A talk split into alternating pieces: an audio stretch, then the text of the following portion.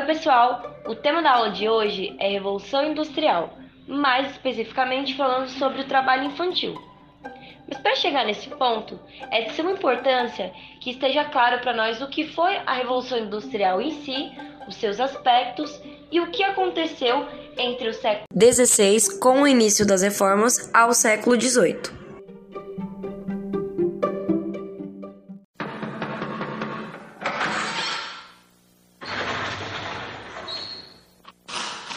Senta que lá vem a história.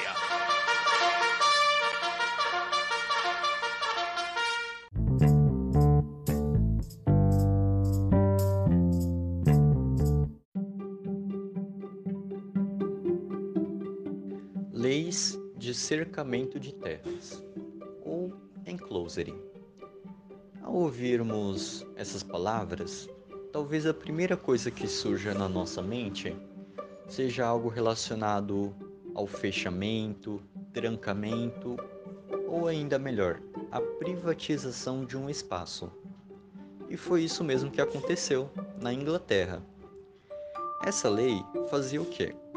Ela privatizava uma terra, que ali começou no século XVI e vai sendo alterada. Por isso que falamos são leis, porque vão surgir várias delas elas vão ser moldadas segundo o interesse dos monarcas, dos primeiros ministros, da Câmara, assim adiante até chegar no século XVIII, adquirindo a sua forma mais rígida.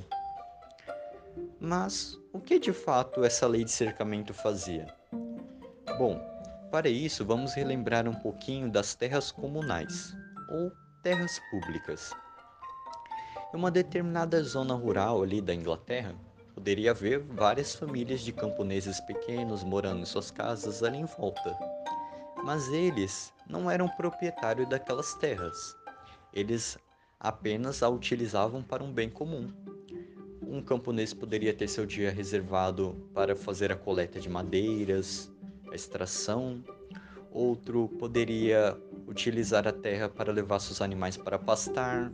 Outro ter um determinado dia específico também para a caça e assim adiante, assim adquirindo seu meio de subsistência. Porém, vamos relembrar um pouquinho ainda mais da questão da reforma anglicana. Com a reforma anglicana, as terras que antes pertenciam à Igreja Católica, que estava ali na Inglaterra, vão começar a pertencer à corte.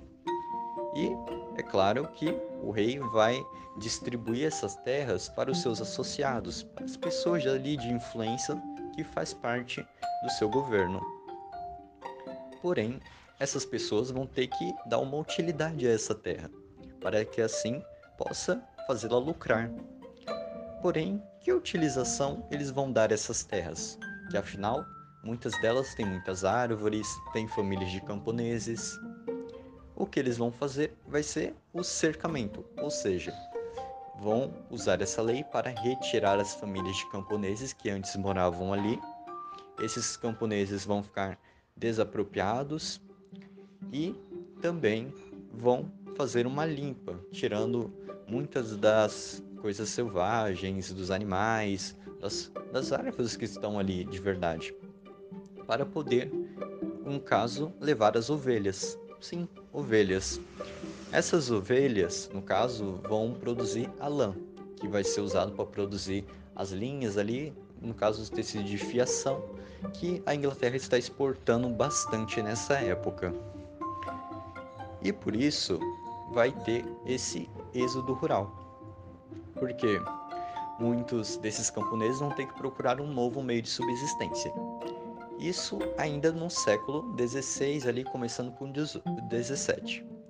Mas no XVIII vai acontecer uma outra coisa também, porque essa lei ela vai sendo modificada.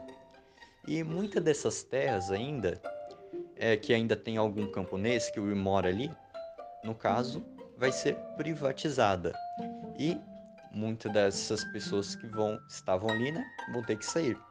Porque muitos banqueiros vão comprar essas terras, porque estão vendo a utilização dela para ovelhas e que isso está gerando muito lucro.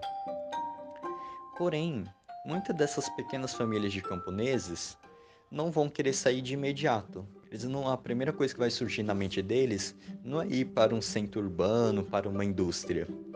Muitos deles vão tentar comprar alguma pequena terra ali para poder continuar vivendo no campo. Mas para isso, eles vão precisar de dinheiro. Ou seja, muitos deles, nessa época, vão fazer empréstimos, pegar empréstimo com esses banqueiros, porém, é, os juros sempre vêm, eles muitos não vão conseguir pagar assim vou acabar entrando no endividamento. Com esse endividamento, o que tem a fazer é abandonar o pouco que tinha antes. E assim volta para o êxodo rural. E assim vamos para as cidades. No caso, ali nas cidades, onde estava muitas já com centros industriais, é onde eles vão encontrar um novo meio de subsistência.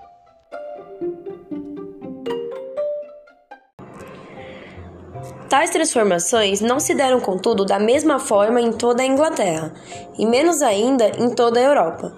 Cada país e até mesmo cada estado teve experiências e características diferentes. Entretanto, por que essas transformações se deram primeiramente na Inglaterra? Bom, nós podemos dizer que, entre outros, um fator principal que contribuiu decisivamente para isso foi a expansão do comércio com as colônias e com o continente, que possibilitou aos ingleses acumular capitais necessários à aceleração de sua produção interna e poder custear os aperfeiçoamentos tecnológicos.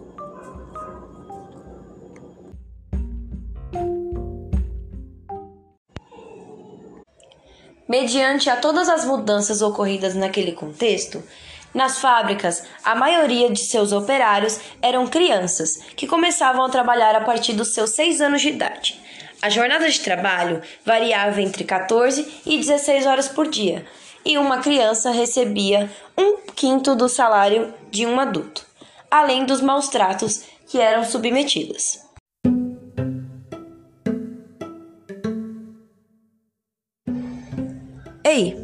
Me conta uma coisa.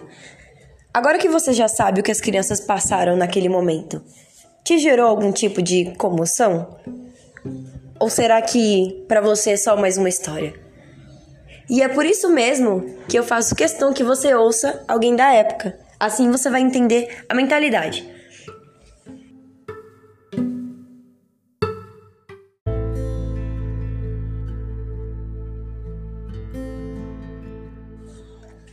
Após diversas denúncias de maus tratos com as crianças e até mesmo morte, em 1832, o parlamento decide investigar essa situação.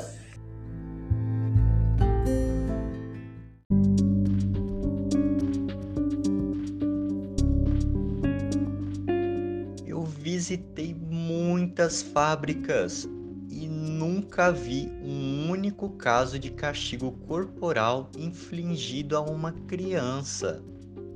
Nem mesmo nunca vi crianças de mau humor. Eles pareciam sempre estar alegres e alertas, e o trabalho desses pequenos doentes animados parecia semelhar-se a um esporte. Quanto ao esgotamento do seu dia de trabalho, eles mostravam nenhum vestígio ao sair da fábrica à noite para iniciar seus pequenos divertimentos, o mesmo entusiasmo, como meninos saindo da escola.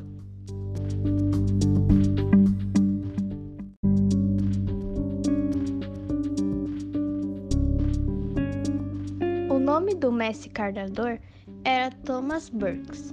Tom, o diabo nós o chamávamos. Ele era um homem muito mau. Todo mundo tinha medo dele. Certa vez, ele ficou doente e ficamos muito felizes. Nós desejávamos que ele morresse. Estávamos sempre trancados fora do horário de moinho, por medo de que qualquer um de nós pudesse fugir. Um dia, a porta foi deixada aberta. Charlotte Smith disse que ela era, seria líder. Se o resto de nós seguíssemos. Ela saiu, mas ninguém a seguiu. O mestre descobriu. Havia uma faca que ele tomou e, agarrando seu cabelo, ele cortou perto da cabeça. Esse corte do cabelo era um castigo terrível. Tínhamos mais medo desse do que de qualquer outro. porque as meninas são orgulhosas do seu cabelo.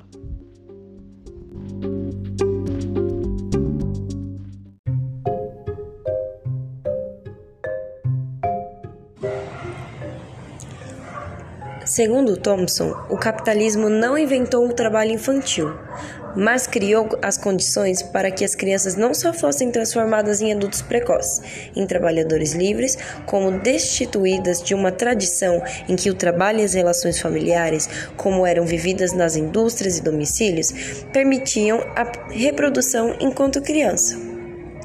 Ao entrarem no espaço fabril, jogadas às máquinas, permaneciam sob a supervisão de estranhos, forçadas a se submeterem a longas jornadas de trabalho, sem intervalo, recebendo um pagamento inferior ao adulto pelo seu trabalho.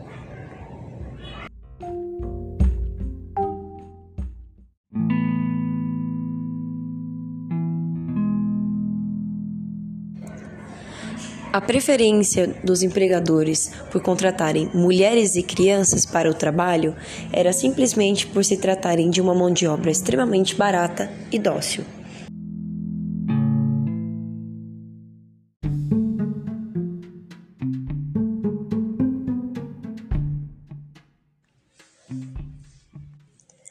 A relação das crianças com o mundo do trabalho era complexa.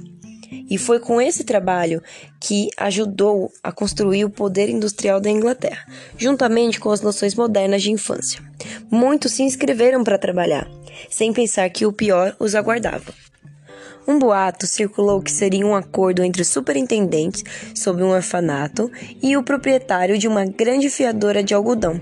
As crianças falaram que quando fossem para a fábrica seriam transformadas em adultos, seriam alimentados e teriam muito dinheiro.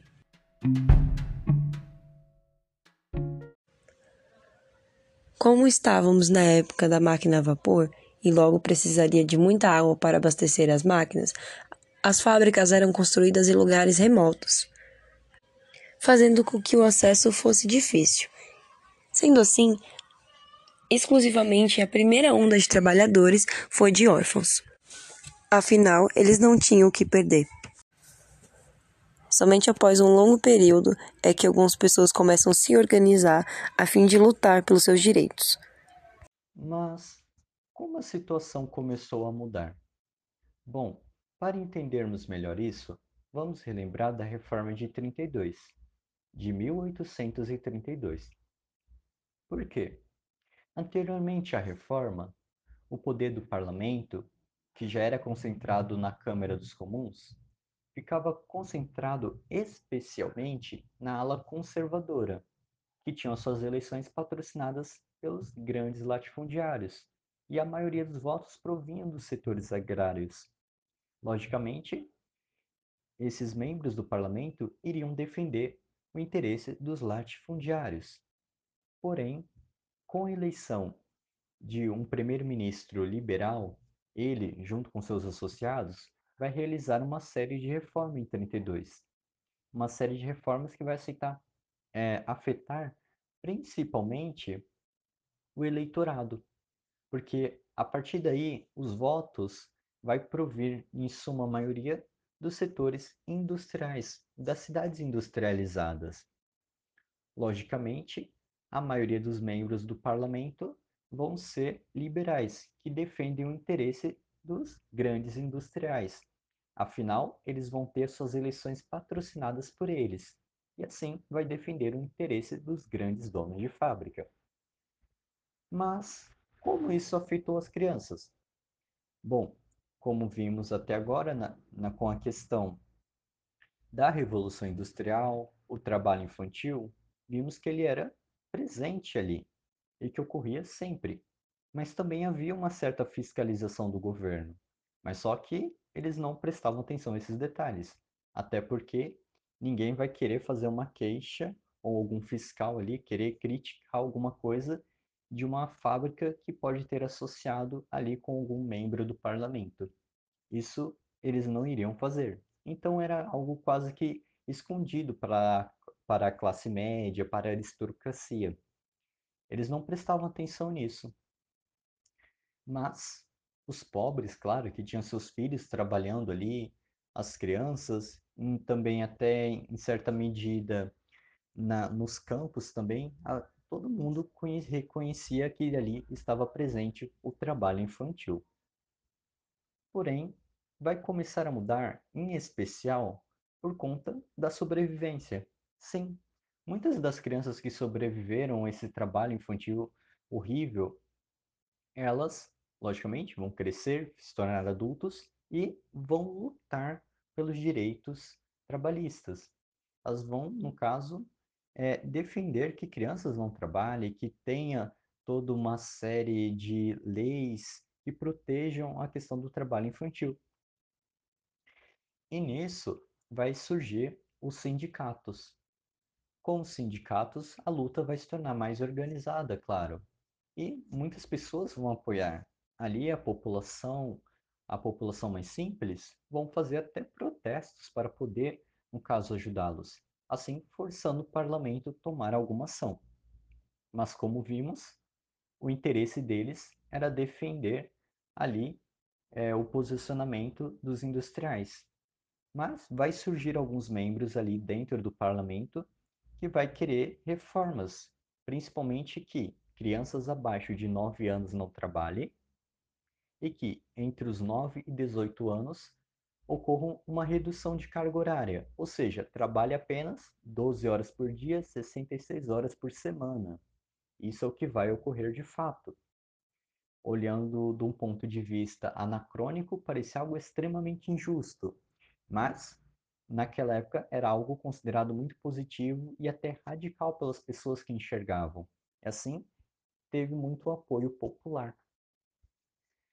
Assim, vai ocorrer, no caso, essa pressão. Porém, o parlamento não vai ceder logo de cara, mas vai pedir uma investigação. Vai se realizar, no caso, uma entrevista dentro das fábricas dessas crianças sobre como estão sendo a vida delas, como está ocorrendo o trabalho. E lógico, as crianças vão falar.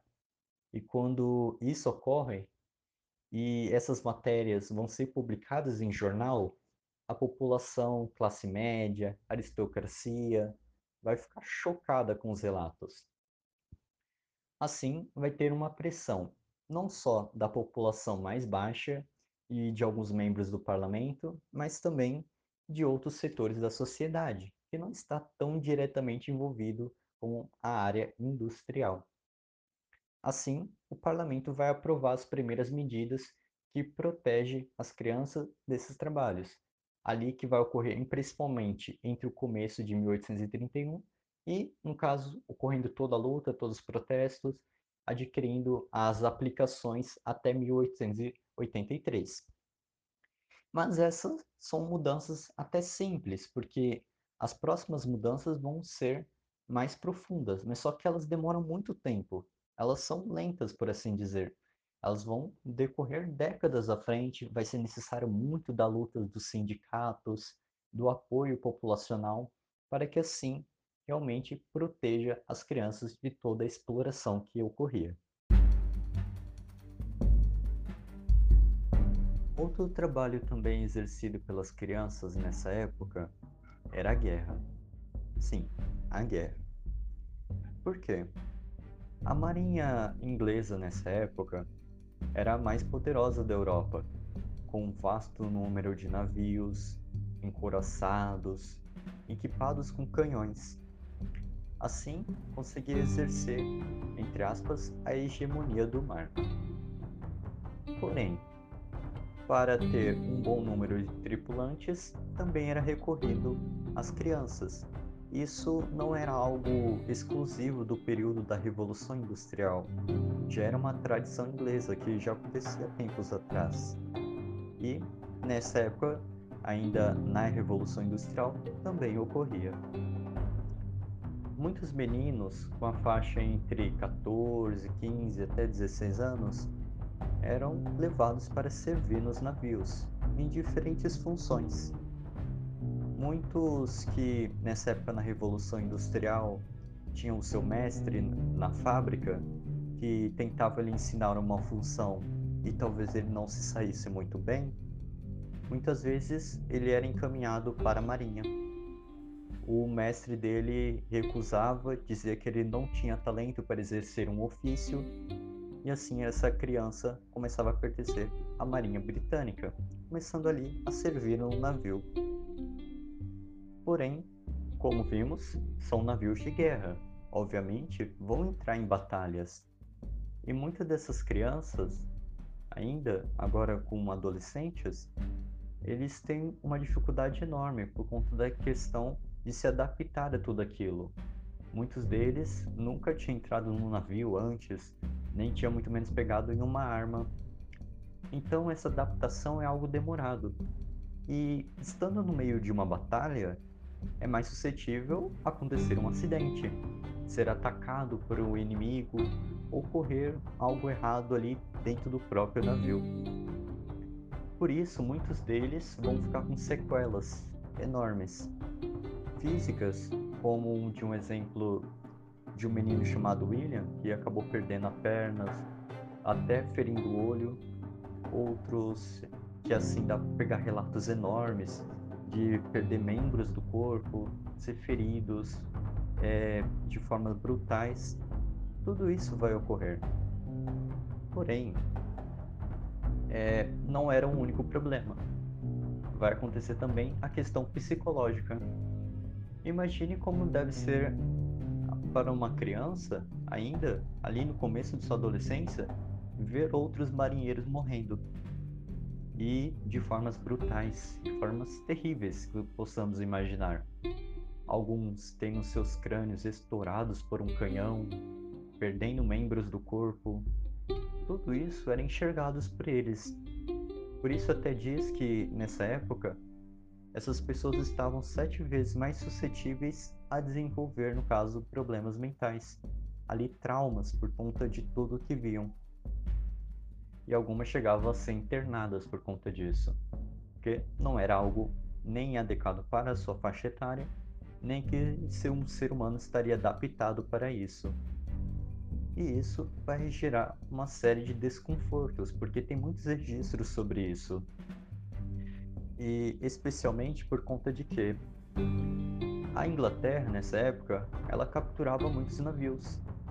Navios de seus concorrentes, até navios de, é, de quem cometia ali o corsário ou pirataria, poderia ter seu navio capturado pela marinha inglesa e os tripulantes do navio inglês, se conseguissem capturar ali o navio, teriam o direito, no caso, de vender ele para a coroa e adquirir ali algum recurso.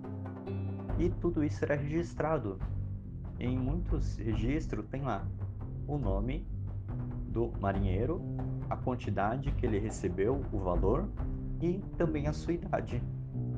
E muitas vezes repete a idade entre 13, 14, 15 anos, uma idade muito jovem e dá para ver ali todo o desastre que poderia acontecer. É um estudo bastante interessante, até porque é algo que muitos estudiosos ainda estão buscando mais informações nos nossos dias, porque tem bastantes relatos sobre tudo o que ocorria. Até este momento, nós trabalhamos um pouquinho a respeito da exploração da mão de obra infantil no período da Revolução Industrial. Um pequeno recorte. Mas o que isso nos ensina? Parafraseando, quem não estuda história tende a cometer os mesmos erros do passado.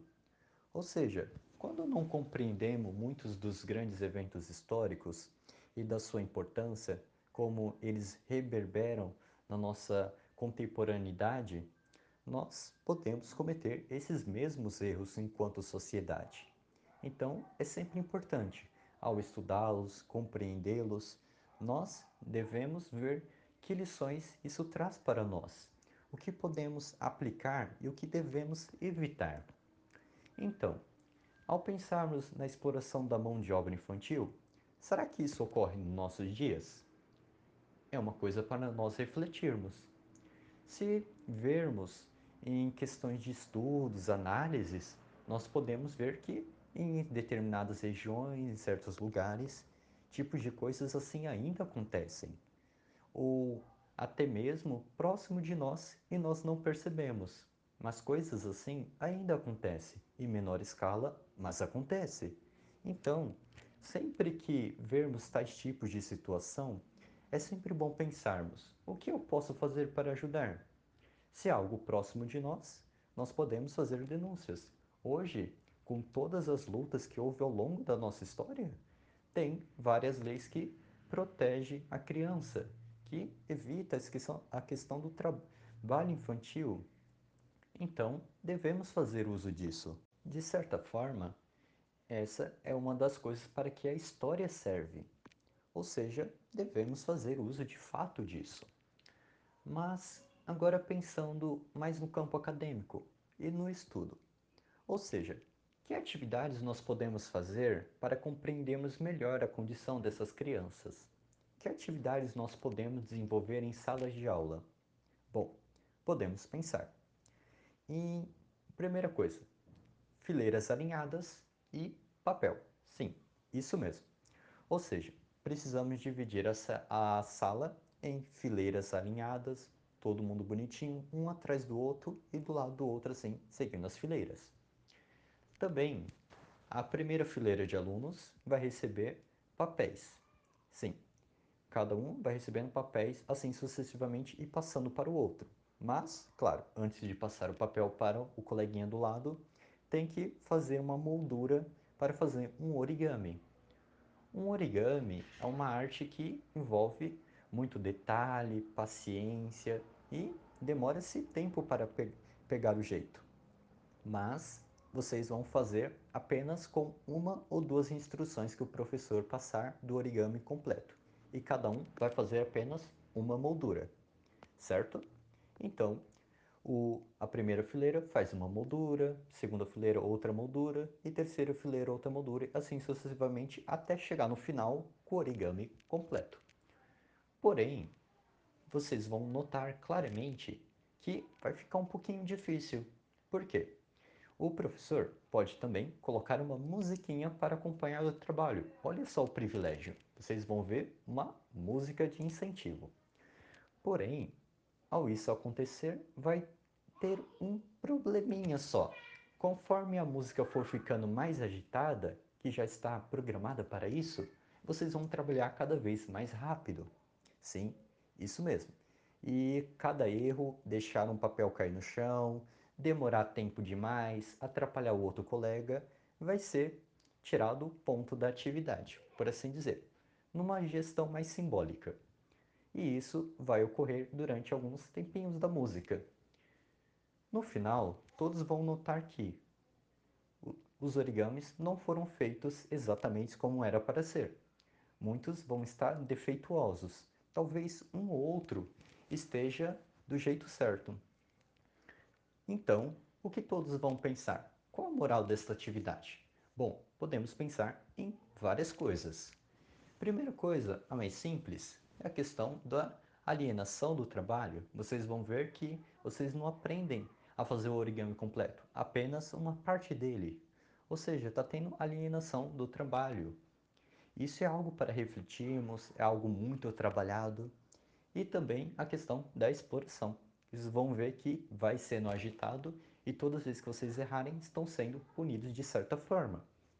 E além disso, pode também pensar em uma terceira coisa que é que, como os origamis não foram feitos da forma certa, apenas um ou outro vai estar no devido jeito e esses que vão poder ser utilizados e assim, na teoria, vendidos. Mas, em suma maioria, os outros vão estar defeituosos ou talvez nem próximo disso. Então, o que vai acontecer? Os origamis que foram bem feitos, que vão ser vendidos, vão ter um valor suficiente para pagar todos os outros, assim dando o lucro para o patrão, podendo ser extraído também a mais-valia, enquanto os defeituosos vão também entrar ali no mercado, de certa forma, na linhagem mais baixa. Os defeituosos totalmente podem ser descartados. E assim vamos ter a utilização do trabalho para tal. Assim que terminar a atividade, é importante refletir um pouco sobre ela, ou seja, fazer uma roda de conversa. Sim, uma roda de conversa. Assim, o professor faz uma roda de conversa ali na sala, preferencialmente você pode sentar no chão mesmo. E cada aluno vai falando o que eles entenderam da atividade, o que, que eles pensaram, quais as dificuldades que eles tiveram, o que os incomodaram. Tudo isso pode ser desenvolvido. E é sempre importante ficar com vergonha ou timidez de expor a opinião nesses momentos, porque afinal a escola, a academia é feita desses debates. É como se colocássemos várias ideias para batalhar entre si. E a ideia que tem o maior potencial, que é, de certa forma agrada a suma maioria, que beneficia a maior parte, é a que deve sair soberana. E assim é que também vai corrigir as falhas que ela pode ter posteriormente. As referências utilizadas para esse podcast foram os livros do Hobsbawm em A Era das Revoluções, Thompson em A Formação da Classe Operária Inglesa e o vídeo do documentário As Crianças que Construíram a Grã-Bretanha Vitoriana. Este podcast foi uma produção do Antoniel Neres, da Jaqueline Costa e da Mariana Alves. Pessoal, eu agradeço muito a vocês que acompanharam até aqui e até a próxima.